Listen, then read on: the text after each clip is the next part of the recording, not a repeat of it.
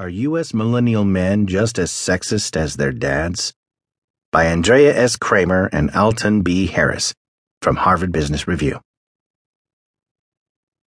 Millennials, those Americans now between 16 and 36 years old, are often spoken of as if they're ushering in a new era of enlightened interpersonal relations.